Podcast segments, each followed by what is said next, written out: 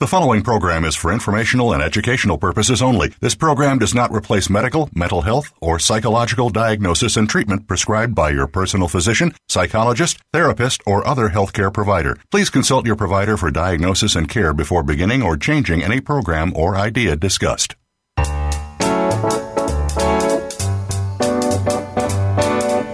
To Psych Up Live with your host, Dr. Suzanne Phillips.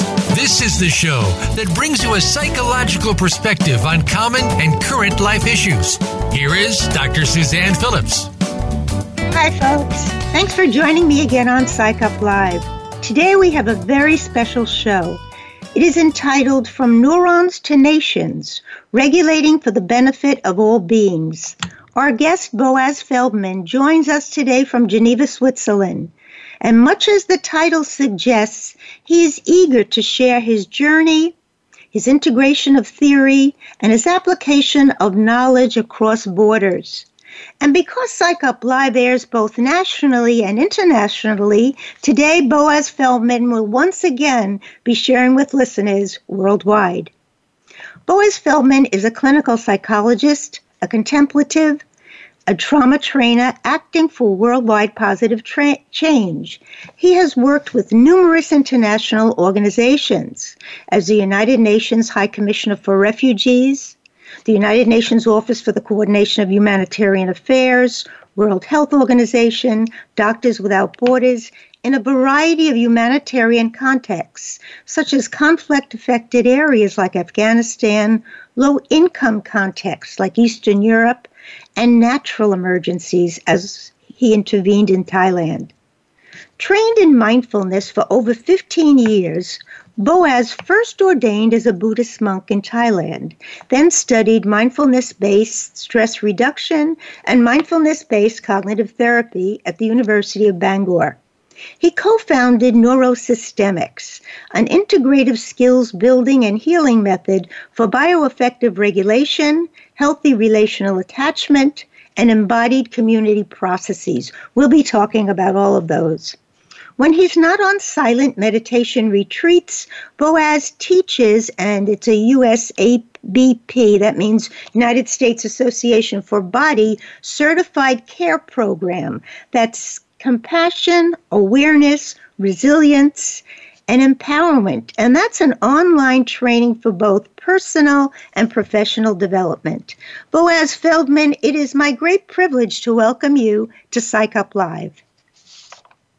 Thank you, Suzanne. I'm delighted to have this conversation with you and to explore together what's Thank you. emerge in the moment.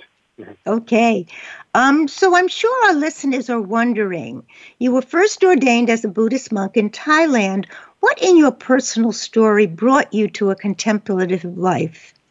Well, you know, as a child, um, I was one of those students, and maybe some of your listeners might identify with who the type of personality I was. I was kind of a dreamer.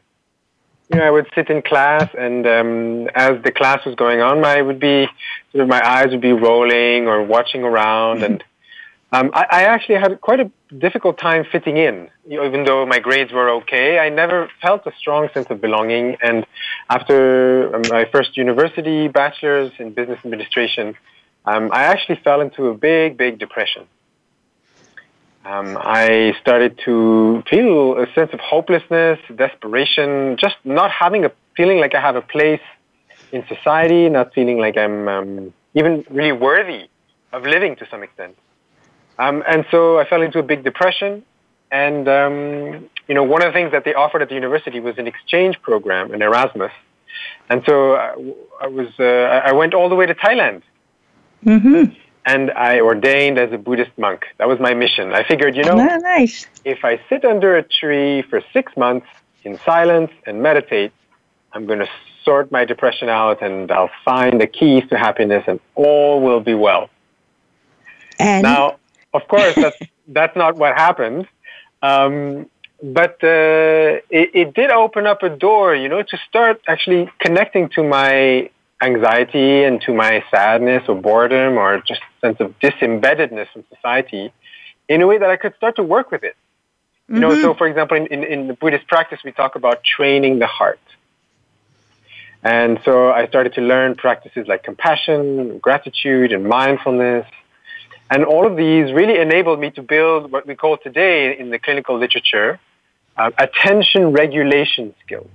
Mm-hmm. So I was able to connect to my body, connect to actually my sense of sadness when it emerged in a way that felt a little bit more skillful. So rather than going around and ruminate how terrible I felt and how terrible my place was and just going down that rabbit hole, which maybe we all know, actually I, I, I could start to catch myself and, and, and, and, and spin down a bit less and actually maybe even start to develop uh, more positive qualities like uh, joy and appreciation, a sense of kindness with myself.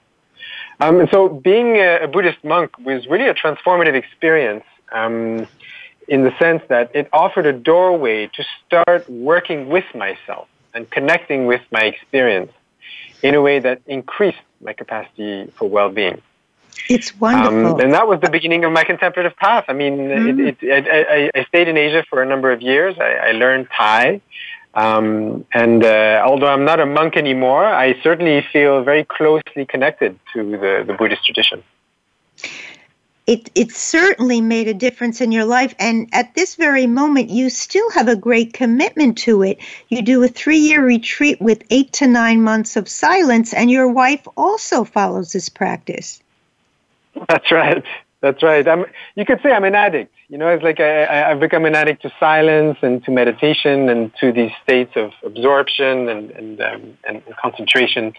Um, I mean, you know, I think about actually what is the power of meditation, or what what is the impact, what is the consequence? Yes. And once you start, once I, I, I started to to to practice these these um, these traditions for a number of years, I started to realize actually the mind is like a bundle of habits. And so depending on what, how you relate to your experience, let's say you have a, a difficult thought, well, you can either make that, let that thought be and let, let it rule your life and feel depressed, or you can start connecting with it in a way that actually perhaps feels more, um, more neutral or even let it go if you're able at times, and connect and direct your orientation somewhere else. And that really allows actually to change deep rooted patterns in how mm. I live my life, how I live my relationships, and the choices I make. And so, in a way, when I'm doing these long retreats, like you're right, I'm I'm, I'm in the middle of a, a three year retreat right now. Um, and uh, what I'm doing is I'm, I'm, I'm, I'm training my mind to, to transform these deeply rooted patterns of um, self-criticism, of anxiety, of even healing trauma, you know, which um, I've mm-hmm. experienced, mm. and to some extent, I'd say we've all experienced in yes. one way or another. Yes. In order to then be able to be engaged in the world and make the choices that support greater well-being and clarity, and go towards a sense of wisdom, rather than falling into habits that actually are not helpful for me, they're not helpful for my close ones, and they're probably not helpful for society as a whole. Um, You're so, almost. You know, saying, I, I, uh, I'm sorry. Keep going. Keep going. No, I, I think you know the, the, the, for me there's a real connection. I, I really you worked on that title, you know, from neurons to nations, and uh, it, it feels very important to me as well in terms of all of this meditation practice that I'm doing. That actually I'm not just doing it for myself. Um, I feel like the way in which I transform my heart and build these positive qualities um, really is actually changes the way in which I act in the world, and then I can um, engage in issues like you know really difficult, challenging issues like climate change or economic inequality or um, discrimination around gender or different minority groups, and and and perhaps do it from a place of expansiveness, do it from a place of compassion, rather than doing it from a place of aversion or anger, which is where my activist um, spite came, was coming from earlier. So it's really it's, it's it's in the process of transforming myself and also transforming the world from neurons to nations. I don't think that that's what people ordinarily think. So it's so powerful that you're saying the contemplative practice actually makes you more um, available to the rest of the world that is going into yourself actually allowed you to regulate in a way that makes you more powerful in your outside interactions? Well, I think that's a great, you know, in a way, it's, it's, it's also a good question that occurs in the research. Is like, actually, does meditate lead to more pro-social behavior? So mm-hmm. if you meditate more, are you, are you, do you feel more closely connected to other people? And the literature actually has um, a whole series of experiments that go in either direction. Um, so I, I, have a strong, I make a, you know, a strong frame in, in, in, our, in my own meditation practice and in neurosystemics as a, a training methodology to actually include and make connections and, and, and, and sense into the, the interdependence between inner and outer experience. Mm-hmm. And so the conceptual framework then informs the, uh, the, the way in which our practice unfolds, which is why, you know, Einstein used to say, um, the theory determines the results of any experiment. And so if you have a view that, you know, what you do for yourself then has no, no, no impact on society, well, things will tend to go in that direction. And in fact, a lot of science does show that the more you meditate, the more sort of self-enclosed you become, and it, there, there isn't necessarily more pro-social behavior and, and attitudes of uh, generosity. But there's also studies that show the other um, the other direction, which is where the more you meditate, the more actually, as you say, you don't, I don't need to spend so much time reducing my own stress and, and dealing with my anxiety. I actually am more available. I can be more receptive and feel more generous with my actions. Um, and so well, from a spiritual perspective, that, you know, that, that really fits the bill for me. Well, when you look at what you do, Boaz, I mean, side by side with your commitment to a contemplative practice, you're a therapist, you're a group leader, you're a trainer, and you do a tremendous amount of outreach, humanitarian outreach. So the, the question I have is do you actually feel that it's two sided? One is that does it inform you in a way that you feel better as a therapist, a group leader, or a person doing outreach? And do you pass these skills to those you're working with on a regular basis? So, in one word, yes. okay. in one word, I would say yes. Um, you know, that for me, there is a strong trend in how much I'm able to free myself from my own challenging energies or pathological patterns or disruptive beliefs or somatic dysregulation and the extent to which I can then be available, contribute, and really embody a quality of powerful presence for the people I work with individually in groups and communities and even at the level of nations. Mm. Um, so there is a correlation there. And, um, you know, I think right now we're also overall in, in a moment in uh, John Vervaeke at the University of Toronto, a uh, um, cognitive uh, psychologist there, he, he talks about the meta crisis whereby you know there's a crisis of the ecology, there's a crisis of our economic system in terms of the growing inequality. There's also a crisis of meaning, you know, where for more and more of us actually falling into the individualist, materialist, um, uh, personality cult. If you just use strong terms, right? I'm, I'm, I'm making a frame of it. I don't necessarily think all of these are, are totally appropriate, but um, in a way, all of that um, stems from the fact that we, we perhaps don't have a large enough frame to connect how our inner experience, our individual experience is connected to society. So, you know, as a society, because we focus on well-being, for example, and in America, I'm, I'm in Switzerland, so in, in Europe, we, we tend to have perhaps a little bit less of an emphasis on this, but it's still present.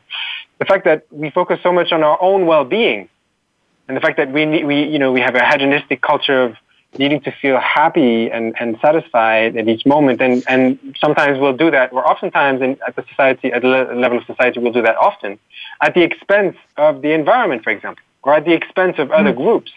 Mm-hmm. Then um, you know, that will trend a certain quality of life that focuses how, how, how good we feel on ourselves and actually inhibits a wider expansiveness of how good we can feel.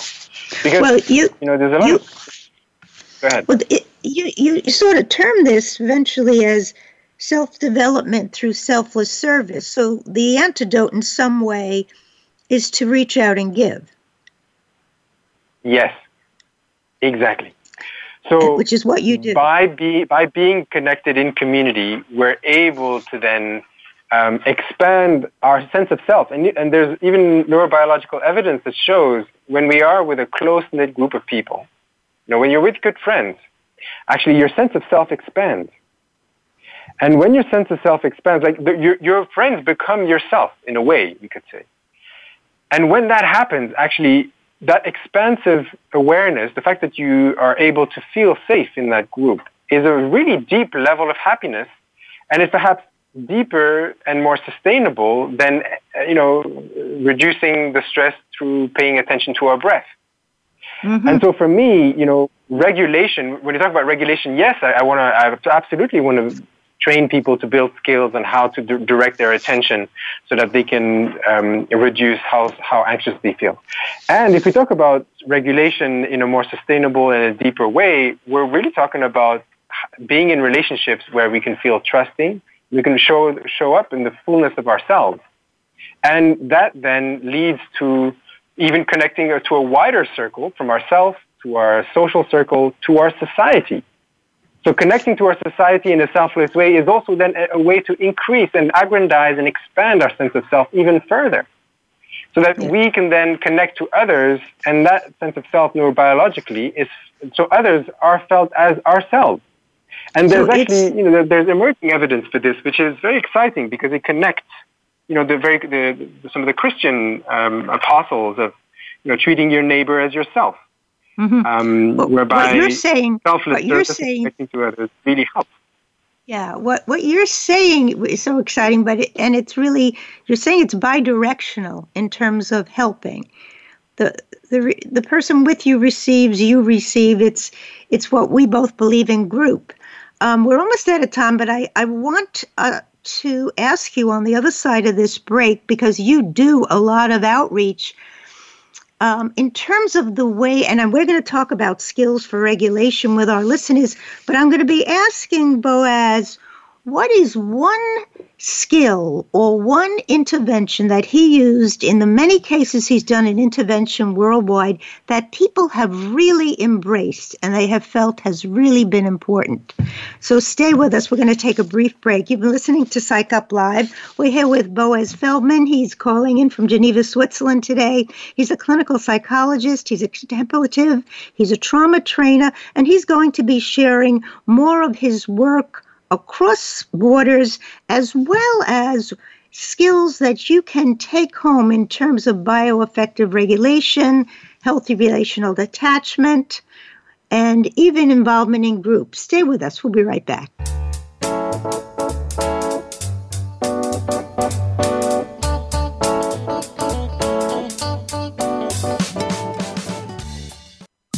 Streaming live, the leader in Internet Talk Radio VoiceAmerica.com. Tune in every week for Making Action Happen, hosted by Sarah Blackhurst and Brian McCain. The program takes you inside Action 22, a Colorado based community outreach organization established in 1999. The show focuses on public policies, both politically driven or not, which have ongoing and immediate impact on the Colorado community and the world. It doesn't matter where you are, you can make action happen. Listen Thursdays at 12 noon Pacific Time, 3 p.m. Eastern. Time and 1 p.m. Mountain Time on Voice America Variety. Planning for college? Tune in to Getting In, a college coach conversation for tips, techniques, and insider perspectives, hosted by Elizabeth Heaton, a former admissions officer at the University of Pennsylvania, and featuring her fellow admissions and college finance experts from Bright Horizons College Coach. The show shares what colleges are really looking for and how to highlight your hard won achievements for the best chance at success. New episodes air every Thursday at 4 p.m. Eastern Time, 1 p.m. Pacific Time on the Voice America Variety channel. A brave heart is anyone with the courage to be of service to others. If you have that courage, then Bravehearts Radio with Brian Reinbold is for you. Even if you aren't yet, you'll want to still tune in to get inspired, create your own story to share, and change your life for the better. Listen to the stories of service and courage shared by amazing guests, and your input too. Listen for Bravehearts Radio, Mondays at 4 p.m. Eastern Time and 1 p.m. Pacific Time on the Voice America Variety Channel. Remember, doing good anywhere does good everywhere. Voice America is on your favorite smart speaker. If you have Alexa or Google Home, go ahead and give us a try. Hey, Alexa, play Finding Your Frequency podcast on TuneIn. You are listening to Psych Up Live. Join in our conversation today by calling Dr. Suzanne Phillips or her guest at 1 866 472 5788. That's 1 866 472 5788. You may also send an email to radiohostphillips at gmail.com. Now, back to Psych Up Live. Hi, folks. Welcome back with Boaz Feldman clinical psychologist calling him from Geneva, Switzerland. He's done so much humanitarian work, but I just asked him if he would share with us.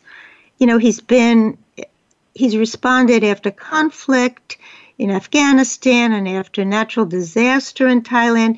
Boaz, if you were curious, what is it that you offer, that your team offers, that you feel people really resonate with, that really seems to help their soul as well as their body? So there's one key principle, and that's a principle that um, is actually helps to have more regulated nervous systems, more regulated relationships, and also more regulated way of engaging in the world, which is two words.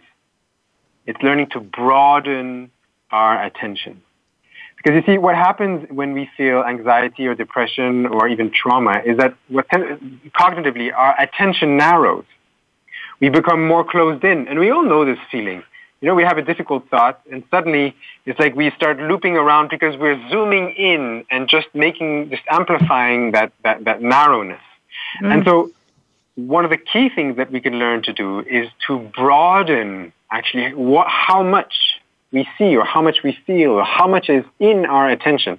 So I'm happy to share experientially even just a, an example in this moment that we can do sure. together. Like okay. that? Yep. Yeah. So for all of us listening, noticing maybe just what's, if our eyes are open, noticing what we're seeing in this moment. Just maybe what's in front of us, or maybe our eyes are roaming around, we're seeing different things. And noticing if we can just broaden a little bit what we see. So if we're watching something, noticing if we can include what's in the background or around. Allowing the attention just to broaden, to include more of what we see, more of what we feel. If we feel maybe just our hand or a part of the body, noticing the whole body. Noticing what we see, like a tree or a computer, noticing what's in the background. And just very gently for five more seconds, noticing how it feels as we just train ourselves to broaden, to include more, to include more space in this moment. Very nice. So that's training. And that's a skill that we develop, and that helps actually to regulate our nervous system. Because as I said, mm. when we mm. get into these threat spaces of fight, flight, and freeze, um, which in our care training, for example, we learn to identify in, in quite specific ways, then um, we're, we're able to counteract that trend of narrowing, which is becoming more and more narrow and more and more closed, more and more, in a way, asphyxiating in a way, to something that feels more open more mm. broad, expand. And so that's a, that's a very specific training that anybody can do anytime. And you know the fun thing about this, Suzanne, is that you can be doing it with your eyes open in a meeting, and nobody will notice that you're doing it. you can just be there, regulating your body, regulating your breath, and nobody knows that you're there actually training your mind in a very gentle, very easeful way to include more and more things and actually enable that, um, that expansiveness to take place. Yes. Feel better in well, the moment. As soon as you, I'm looking at a wall of pictures of my children uh, when they were young. And so as, as soon as I look at the pictures, I remember some of these situations. They're all running in races. And then I have the feeling mm-hmm. I had when I saw them run. So I can picture that if you are very heartbroken and or ruminating about something really horrific that happened the ability to do this little exercise eases you out of that trapped feeling, as you're saying, and allows you to use exactly. your senses to use the world to help you almost, and your own senses to help you. That's exactly it. That's exactly it, Suzanne. I'm really excited when you picked this out because In fact, it's, it's by realizing the fact that we belong and we are interdependently connected to what's happening in our environment that we can then sometimes step out of our bodies or a sense of self and like paying attention to something outside of ourselves that frees us from some of that, these, you know, these very difficult ruminatory or cyclical pathological patterns of uh, anxiety and depression and desperation. That's exactly mm-hmm. it. And, and that principle, actually, you can take it all the way from neurons to societies, like actually broadening our society. You know, the whole movement around inclusivity and, and um, uh, diversity is also a way of actually broadening what we consider as normal.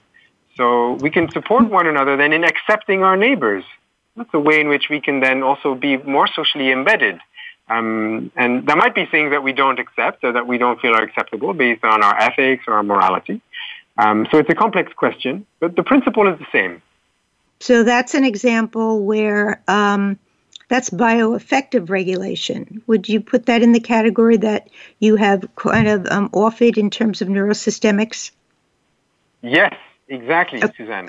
So okay. when we talk about bioaffective, we're talking about the relationship between what happens in the body, so our biology, and I was trained as a as a clinician specifically with an expertise on somatics and nervous system regulation. So that's that's one part, and then we train actually how we feel in the body in relationship to our feelings. And so our, our, our physiological state is related to our affective state. And so that's why we mean bioaffective. Those are actually very closely connected. You know, when you're when you're mm-hmm. totally in love, you know, you, you just enthralled or you, you, you got really great news, you know, like you, you passed an exam or maybe, you know, you got a promotion or maybe you won something. There's an exhilaration and, and that exhilaration is going to influence how you feel in your body and vice versa. Yes. Sometimes, yep. you know, if you feel very tired at the end of a day or you're just exhausted because it's, you know, it's Thursday afternoon and you've had a long week already, then actually that is going to influence how you feel. Maybe you feel a bit more depressed or maybe you feel have a few more darker thoughts. So what you feel in your body influences your heart and vice versa. And that's what we train. We train to see the relationship between the two. Okay. So now let's talk about what type of interventions do you use for healthy relational attachment? Yes, so there's um, a, a, number there. You know, I was I was trained by Irvin Yalom, who's mm-hmm. actually American. He, right, in, in the Palo Alto, and um, Yes, he, he's uh, he, he's done really incredible work, and um, he's I'd done group work. The one on our yeah. Mm-hmm. Go ahead. Group work. Yeah, I've, I've I've learned mostly most of my group work with him. I, I started group work in the humanitarian sector because there's such little funds that I was just not able to do one-to-one work, and that's where I started to do group. Um, and then I brought that back into clinical practice in the West, and then started training uh, people in, uh, in group processes in what we call today resiliency circles. So instead of calling group therapy, we call them resiliency circles because uh, in a way it's an nice. intimate place where you can, you can learn to be more yourself with others. Mm-hmm. And you know, in terms of regulating these attachment patterns, um, you know, I would say there's one thing which feels absolutely essential is learning to be vulnerable learning to connect to our vulnerability. So, you know, when I was working with Irvin Yalom, um, one of the things that he would often do in our supervision was to transparently share the things that he's feeling as I'm describing some of the work that I'm doing with my groups or my teams or in different humanitarian emergencies I was, I was in the middle of. And the fact that he would just share in an honest, transparent, spontaneous way you know, that really brought me closer to him. It made me trust him more because I felt like he was deeply human. I mean, aside from being this like mountainous, incredibly wise, and eh, among the most experienced people in the world for group work, he was also deeply emotionally human. And that really felt like I could trust him more. I could, I could, I could, I, I could really relate to him more. And so when we talk about social regulation, what we're talking about is really how can we learn to, in a way, be ourselves in a way that feels safe with others? Um, so okay, so let, let me take you to. Hang on, pause for a minute because we talked about something that I want to mention that might be related to this.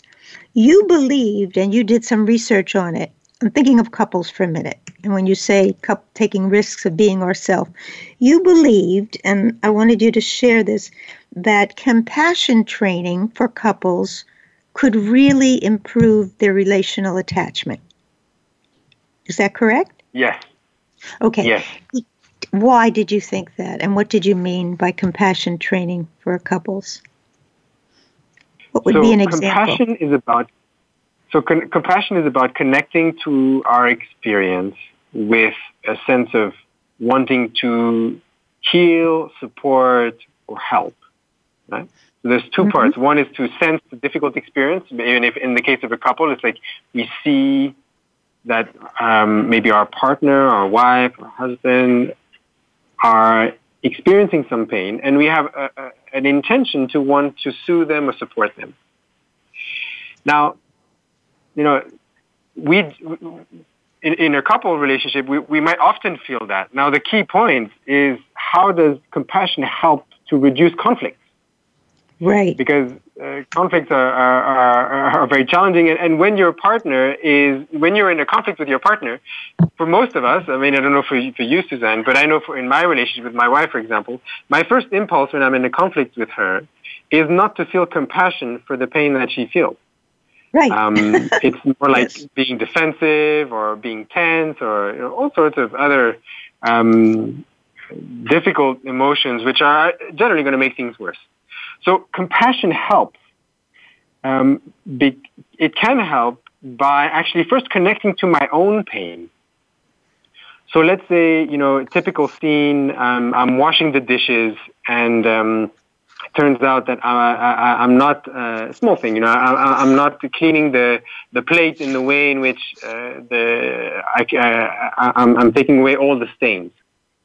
And as I'm uh, as I'm being criticized, then I become defensive. But if I can if I can feel the pain of doing something wrong in a way or doing something not so well, I can have compassion for myself Mm. And then I can connect to my wife's intention, which is actually really just to clean the plate as neatly as possible, which is it's just a wholesome one. I mean, I want to, you know, it's a hygiene factor. Like we want to yes. eat on clean plates. Yeah. So connecting to my experience and holding my pain of like feeling criticized can then be more receptive and be more open-hearted to uh, her intention, which then stops what uh, John Gottman at the University of Washington calls negative affect reciprocity which is that if I felt defensive, you know, because I was criticized, then I'm going to, maybe I'll shout, or maybe I'll just throw the plate and say, well, you know what, uh, I'm not going to wash this plate, or whatever it is. Um, so That's great. it breaks the cycle. It breaks the cycle. Connecting to my pain actually helps to then connect to her in, in intention, and, and that breaks the cycle of negativity. Well, it fits in with just what you said before. If we can dare to be vulnerable and think, I didn't do this quite right, you're in a very different and have compassion for yourself for all right i didn't do it right. You're in a very different place with her because you're in a very different place with you. That's right. Exactly. And i'm and i'm allowing myself to feel like you know I, perhaps i don't clean this plate so well you know so my pride gets a hit. But actually mm-hmm. it feels like it's strengthening and it feels more more alive and, and, and more connected to myself and to her as well Mm, the, the ability to accept self makes for better couple relationships. It's, it's just a wonderful example you gave. Just in the interest of time, one of your third step in your neurosystemics is embodied community processes. What does that mean? Yeah, Susan, I'm glad you asked about that because, in fact, I think that's probably one of the one of the dynamics of our care training, um, which is quite unique you know, there's most of therapy focuses on one to one, and then there's lots of uh, group psychotherapy that uh, that that, that uh, is present, and that's very helpful as well. There's a lot of scientific evidence for that. And um, in the humanitarian sector, you know, I would go in Burkina Faso, for example. You know, there would be an emergency, there'd be some militia attacks, and um, even though maybe there wouldn't necessarily be anybody that died, um, maybe one person would be kidnapped. But it's not just the person that's kidnapped that's uh, being affected. It's actually the whole community. Right. And it's not just the community of the per- where the person is given. It's actually all of the people in the organization I was working with um, mm-hmm. was in a way traumatized because they felt maybe it could happen to me. Mm. So what the, the, what happened to one person actually affected everybody in the community. Right. And so when we think about healing in this way, and we talk about building resilience and strong regulatory capacity, um, you know, we start to see how we, uh, what happens to one person can actually influence the whole system. From systemic framework, one the part influences the whole.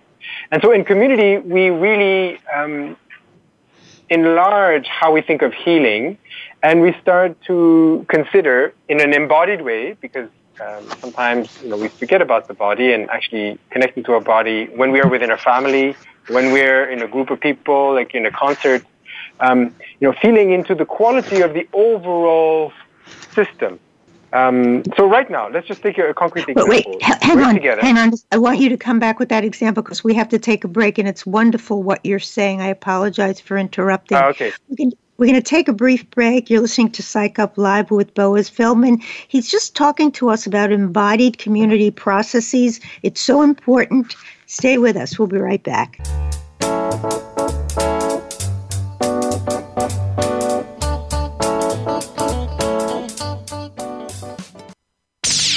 The Internet's number one talk station. Number one talk station. VoiceAmerica.com. Tune in every Friday to get your weekend kickoff early. Join the legendary G. Keith Alexander for What's Hot Harlem America. The flagship show of the new Harlem America Digital Network has something for everyone. From the latest in entertainment to empowerment, health and wellness, and more, we'll bring you a variety of fresh viewpoints, voices, and ideas. What's Hot Harlem America with G. Keith Alexander can be heard every Friday at 1 p.m. in New York and 10 a.m. Pacific Time on the Voice America Variety Channel. Listen for Go to Health Radio featuring host Jonathan Marks and health experts from around the world who bring evidence based education from Western, alternative, and holistic practices. We bring together you, seeking relevant and proven information for your healthcare needs, and reputable healthcare experts and companies who offer quality education for your benefit.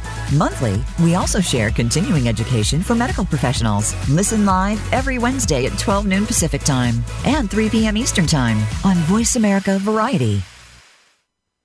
Today, our 40s sit firmly in midlife. We are starting to feel our place and have many productive years ahead. But now is the best time to plan for our future life. Listen for 45 Forward with host Ron Roel.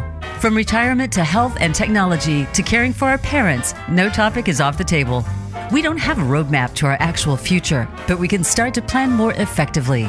Tune into 45 Forward, Mondays at 3 p.m. Eastern Time, noon Pacific Time, on the Voice America Variety Channel. Become our friend on Facebook. Post your thoughts about our shows and network on our timeline. Visit facebook.com forward slash voice America.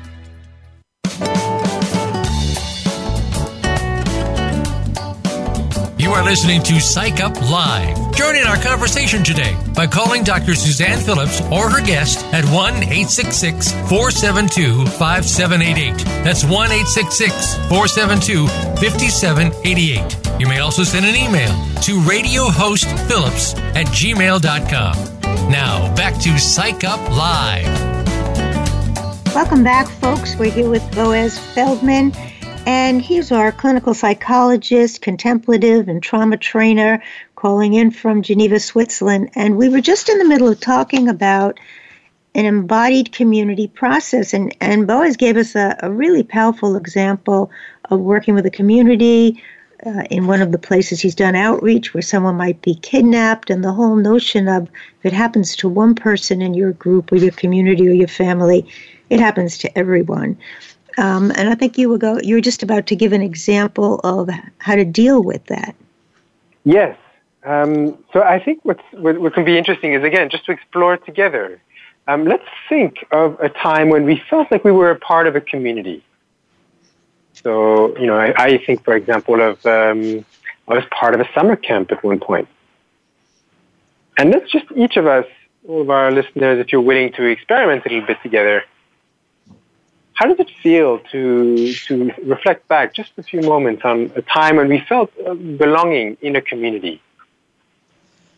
And noticing as we think back maybe and uh, pleasant experience of being in community. Maybe it was a religious community, maybe it was a, a sports camp, maybe it was a sports event. Noticing how it feels in the body, in the mind, to have been part of something wider, being part of a, of a larger human collective experience. Okay, so you see, one of the things that we do, Suzanne, and it might have happened for you or for your listeners in this moment, is when we is to be able to sense into the somatic experience of being together. Because one of the powers, you know, that um, that actually um, many different religious groups have had, and, and in a way in which um, psycho-spiritual traditions are able to bring resiliency and regulation um, in, a, in, a, in a scientific way to, to different populations is to tap into that quality of belonging in the body. And so in our care training, for example, you know, we have, let's say, 40 or 50 participants. The fact that we would be together uh, for a certain period of time for the training, um, we really actually pay mindful attention to how it feels to be together. Mm-hmm. And our motto in neurosystemics, you know, is together we go further.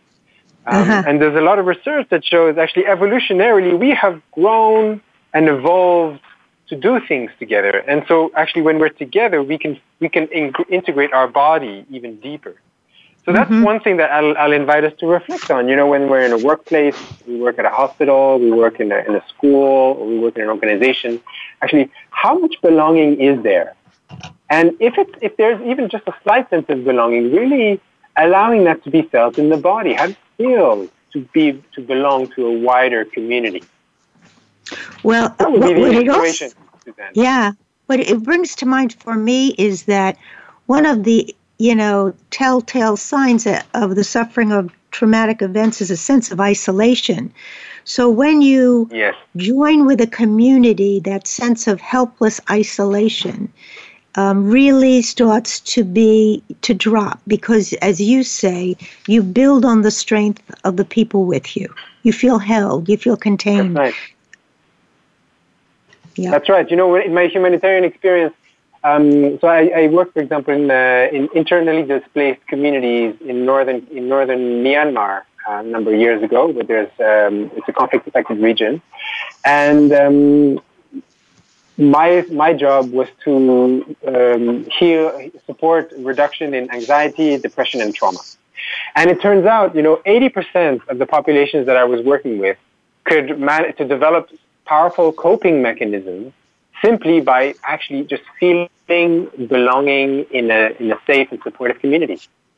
Mm-hmm. 80% of the population did not need specialized mental health care and, you know, very, very powerful, you know, somatic regulation tools and, uh, uh, you know, very specific psychiatric treatment. Most people really just needed to feel part of a wider, safer community. And so mm-hmm. I think, you know, all of that part of, in terms of our healing um, in, in, in, the West is really overlooked. It's pity. So we focus on that in the care training and build skills to be able to, to really um, facilitate those community processes. Yeah. After 9 11, here in New York, the American Group Psychotherapy Association ran thousands of groups over the years. And, and mm. we found just what you're saying. People were in their church communities, people were in their neighborhood communities, people wanted to be with other firefighters if they were firefighters. And the power of the group, as you say, really drops the extreme yeah. traumatic reaction and makes for a possible a healing um, and restore restoration that you just can't do individually. That's right. That's right. That's right. That's right. Yeah. So so now just building on this, one of the things that you actually do it in your silent meditation and your silences you, you write about the focus and the importance of nonverbal communication in groups and couples. Just tell us a little bit about what we can think about in terms of that. So, evolutionarily, uh, 3.5 billion years ago, we were just physical organisms. And it's only about 500 million years ago, since the Cambrian explosion, that we started to have more visual senses, auditory senses, and it's really only since we were mammals that we started to communicate in complex ways through emotions, cognitions, and language. And so, you know, our bodies are actually evolutionarily the most powerful uh, ways in which we communicate. Because we've communicated with one another for, for millennia through our bodies. And so even though we have, you know, this wonderful language like you're speaking now with me and all our listeners are understanding, that's a very recent way in which we can actually start to understand one another. So in our group work through our somatic and embodied processes, we focus a lot on actually how does our, how can we support uh, a better sense of social regulation through embodied and somatic processes of nonverbal communication. So I'll give you a specific example. Um, you know, I have a, a, a, group. I was just doing a group before this session, and you can see when people are smiling, and you can see when people are looking down, for example, right? And we know uh, from certain specific affect coding systems, again from um, James Barra, J, uh, Barra and, and um, John Gottman, that uh, looking down and um, being reflective in a social context is sometimes can be associated, it's not necessarily, but it can be associated as a sense of shame or exclusion. So when you're in a group of people, of colleagues, or when you're with your, you know, group psychotherapy, or you're in a context and you see somebody that's often looking down in front of them and not necessarily engaging visually, it might not be a sense of shame or exclusion, but at least, you know, you can start actually questioning how is that person engaging or disengaging in the group?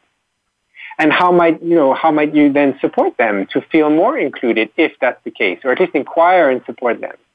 And at the same, uh, and on the other opposite spectrum, you know, if you have somebody that's uh, smiling or that's engaging with a lot of visual contact, that also gives you information in terms of how included and how much they're participating in, in, in the group. And we also want to be able to make space for all of that so that um, we can enrich the texture of the group experience um, that includes you know the happy emotions of that person. So without speaking, we can tell in term, we can tell a lot in terms of how people are feeling in their bodies and in their hearts. Now, the key thing though is you have to be careful because how we perceive other people might not be exactly how they feel. So it's always important to check. Um, but there are a number of indicators that we can learn that give us then really good information or at least threads upon which we can explore and, and, uh, and help regulate social spaces. I just, well, I don't know, we have enough time, but one of the things Boaz talked about was that sometimes we're unaware of our own burnout. And Boaz, you, you had talked about a, group of attorneys who were suffering physically because of that.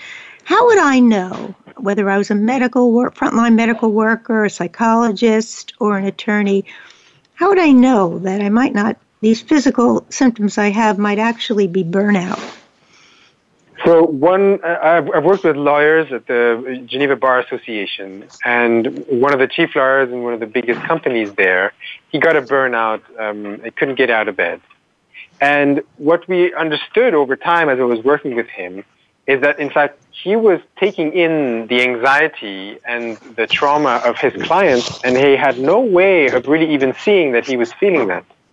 Um, and so he was compensating for all the anxiety that they felt by overworking, spending many, many hours at work. So one thing that people can do is if they're working really hard, you know, maybe there's something about wanting to develop your career. Maybe there's something about you know wanting to get a promotion or actually you know develop skills and all that. And uh, and those are positive qualities. But we can also start to pay attention, perhaps, to what's the emotional quality of how we work. Are we doing it with a sense of drive, ambition, and just pure inspiration, or are we doing it because, um, in a way, you know, we we we have there's there is some anxiety or there's some fear or there's some even perhaps some um, some avoidance of uh, wanting to work with a particular person in, in, the case with lawyers for example.